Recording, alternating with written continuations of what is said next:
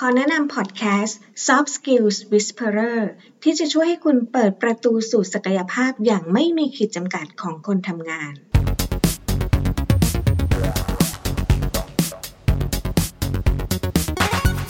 สวัสดีค่ะ ขอต้อนรับทุกคนสู่ช่วงเวลาของการ Up Skill ในการทำงานกับ Soft Skills Whisperer EP ที่ 26 คุณผู้ฟังอยู่กับยุ่งสริยาค่ะ ที่ปรึกษาด้านการสร้างวัฒนธรรมองค์กร และ Action Learning Coach ค่ะ มีคุณผู้ฟังท่านไหนที่ชอบดูหนังผีบ้างไหมคะ ช่วงนี้กระแสภาพยนตร์ที่หยดมาแรงมาก ๆ เลยค่ะ แบบไม่พูดถึงไม่ได้เลย เอาจริง ๆ ยุ่งยังไม่ทันได้ดูเลยนะคะ แค่เปิดหน้าฟีดในโซเชียลมีเดียมาก็หลอนแล้วค่ะไม่ใช่แค่หลอนในเรื่องนะคะ แต่ว่ายังมีคนเอาไปทำมีมหลอนๆในหลากหลายวงการเลยค่ะ ไม่ว่าจะเป็น ทีสิทธ์นะคะในวงการนิสิตนักศึกษานะคะหรือว่าที่โลในวงการ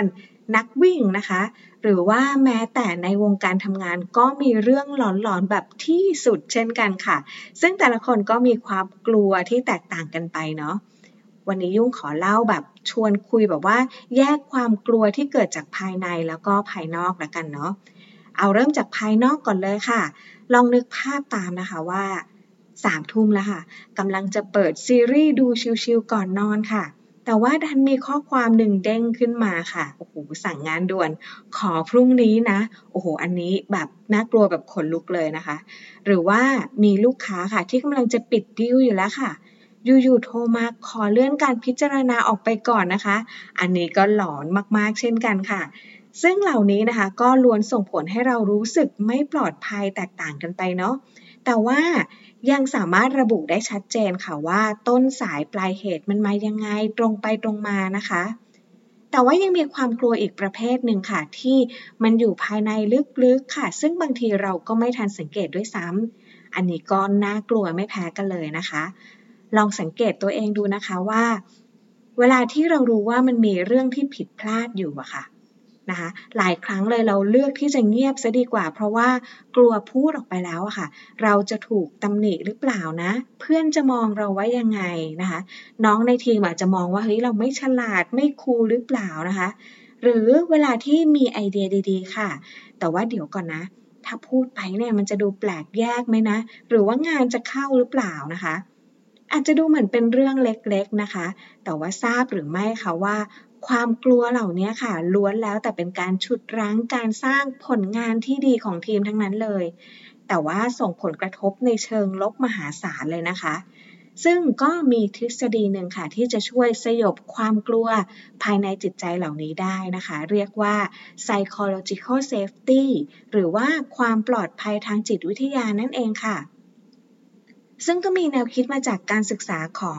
เอมมี่เอ็ดมอนสันนะคะ ผู้ที่เขียนหนังสือ The Fearless Organization ค่ะ ซึ่งเรื่องของ psychological safety นะคะ หรือว่าความปลอดภัยทางจิตวิทยาเนี่ยค่ะ ได้ถูกพูดถึงกันมาสักพักหนึ่งแล้วนะคะ แต่ว่ายังมีหลายสิ่งที่คนมักจะเข้าใจผิดเกี่ยวกับความปลอดภัยทางจิตวิทยาค่ะ เรามาทำความเข้าใจด้วยกันเลยนะคะ อย่างแรกเลยค่ะ ความปลอดภัยทางจิตวิทยาค่ะ ไม่ใช่แค่การพูดดี หรือว่าใจดีต่อกัน แล้วก็ทำงานอย่างมีความสุขเท่านั้นนะคะ อย่างที่สองค่ะ ความปลอดภัยทางจิตวิทยานะคะ ไม่เกี่ยวกับบุคลิกภาพส่วนตัวค่ะ จะเป็นคนที่ทำอะไรรวดเร็ว ใช้ความคิดตรรกกะเป็นหลัก หรือไม่ค่อยแสดงออกหรือคุยเก่ง ไม่ว่าจะเป็นคนแบบไหนนะคะ ก็มีส่วนในการสร้างความรู้สึกปลอดภัยทางจิตวิทยาได้ค่ะ อย่างที่3นะคะ ความปลอดภัยทางจิตวิทยา ไม่ใช่การประนีประนอมจนส่งผลให้เกิดการปฏิบัติงานที่คาดหวังลดลง ช้าลงค่ะซึ่งเอมมี่เอ็ดมันสันนะคะ ก็ได้ให้ความหมายของความปลอดภัยทางจิตวิทยา ได้ค่อนข้างเข้าใจง่ายเลยนะคะ เขาบอกว่า ความปลอดภัยทางจิตวิทยาเนี้ยค่ะ ก็คือการที่ทีมเข้าใจค่ะ และรู้สึกปลอดภัยในการรับความเสี่ยงระหว่างบุคคลร่วมกัน นั่นแปลว่ามันอาจจะมีโมเมนต์ที่ไม่ง่ายนะคะ แต่เรารู้สึกปลอดภัยมากพอที่จะพูดถึงความผิดพลาด เพื่อรีบกันช่วยกันแก้ไขนะคะ อย่างเช่นที่ฟอร์ดนะคะ มีการใช้ red yellow green indicator ของ Alan Mulally ที่ทำให้ทีมรู้สึกปลอดภัยค่ะ ที่จะยกประเด็นความผิดพลาดหรือว่าปัญหา เพื่อแก้ไขได้ทันท่วงที ซึ่งเรียกได้ว่าพลิกวิกฤตครั้งสำคัญของฟอร์ดได้เลยทีเดียวนะคะ หรือไม่ว่าจะเป็นการนำเสนอไอเดียใหม่ ๆ ที่ถึงแม้ว่าก็ยังไม่แน่ใจว่ามันจะปังหรือเปล่านะ อย่างเช่นที่พิกซ่านะคะ มีการยอมรับไอเดียตั้งต้นที่ช่วงแรกอาจจะดู ยังไม่สมบูรณ์นะคะ แล้ววันหนึ่งไอเดียเหล่านั้นเนี่ยก็เติบโตเป็นการ์ตูนดิสนีย์ที่โด่งดังไปทั่วโลกเลยค่ะฟังดูเหมือนจะง่ายนะคะ แต่ว่า เอ๊จะเริ่มยังไงดีล่ะ บางคนบอกว่า โอ้โห แค่ลองนึกจินตนาการถึงบรรยากาศที่ทำงานก็รู้สึกไม่ปลอดภัยแล้วค่ะ ก็อย่างที่เอมี่ เอ็ดมอนสันได้กล่าวไว้เลยค่ะว่า ความปลอดภัยทางจิตวิทยาเนี่ยค่ะก็คือการที่ทีมเข้าใจแล้วก็รู้สึกปลอดภัย ในการรับความเสี่ยงระหว่างบุคคลร่วมกัน เน้นย้ำตรงคำว่าร่วมกันเลยนะคะนั่นแปลว่าทำคนเดียวไม่เกิดค่ะ ต้องไปด้วยกันนะคะ ยุ่งชวนใช้วิธีการแบบซูมอินเข้ามาที่ตัวฉัน แล้วก็ทีมเล็กๆของเราก่อนเลยนะคะ มี 3 วิธีที่เราจะทำแบบเริ่มได้เลยค่ะ อย่างแรกเลยนะคะ เปิดพื้นที่ให้กับความผิดพลาดหรือปัญหา แล้วก็ยอมรับความผิดพลาดหรือปัญหานั้นค่ะสองมุมนะคะ ถ้าเกิดจากเราค่ะ กล้าที่จะพูดออกมาค่ะ แต่ถ้าเกิดจากคนอื่นในทีมค่ะ เปิดใจรับฟังทั้งนี้ทั้งนั้นนะคะ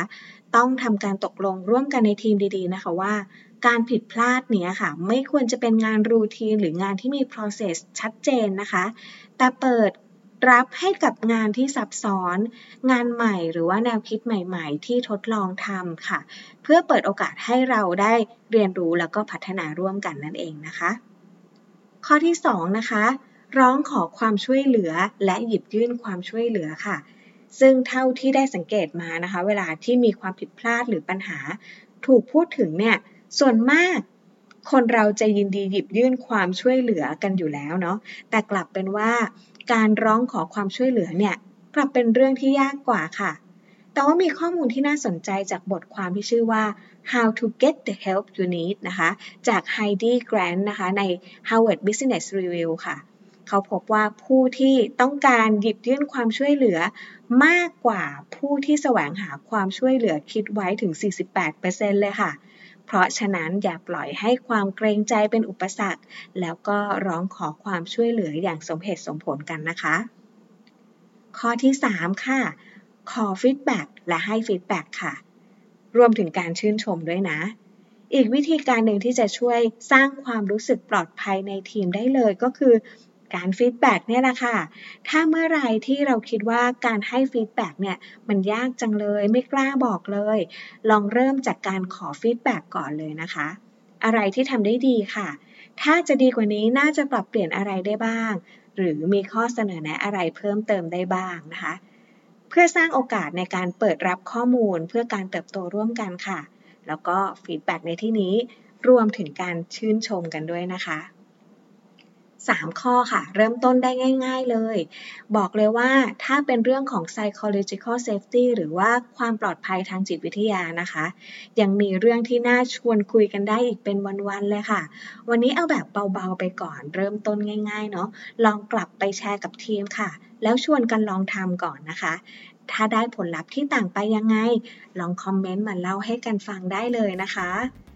อย่าลืมนะคะว่าการสะสมความรู้เพียงอย่างเดียวไม่ได้ทำให้ทักษะเราเพิ่มมากขึ้นค่ะ แต่การฝึกฝนและลงมือทำอย่างสม่ำเสมอต่างหาก ที่จะกลายเป็นอุปนิสัยแห่งทักษะนั้น พบกับ Soft Skill Whisperer ตอนต่อไปในสัปดาห์หน้าสำหรับวันนี้ สวัสดีค่ะ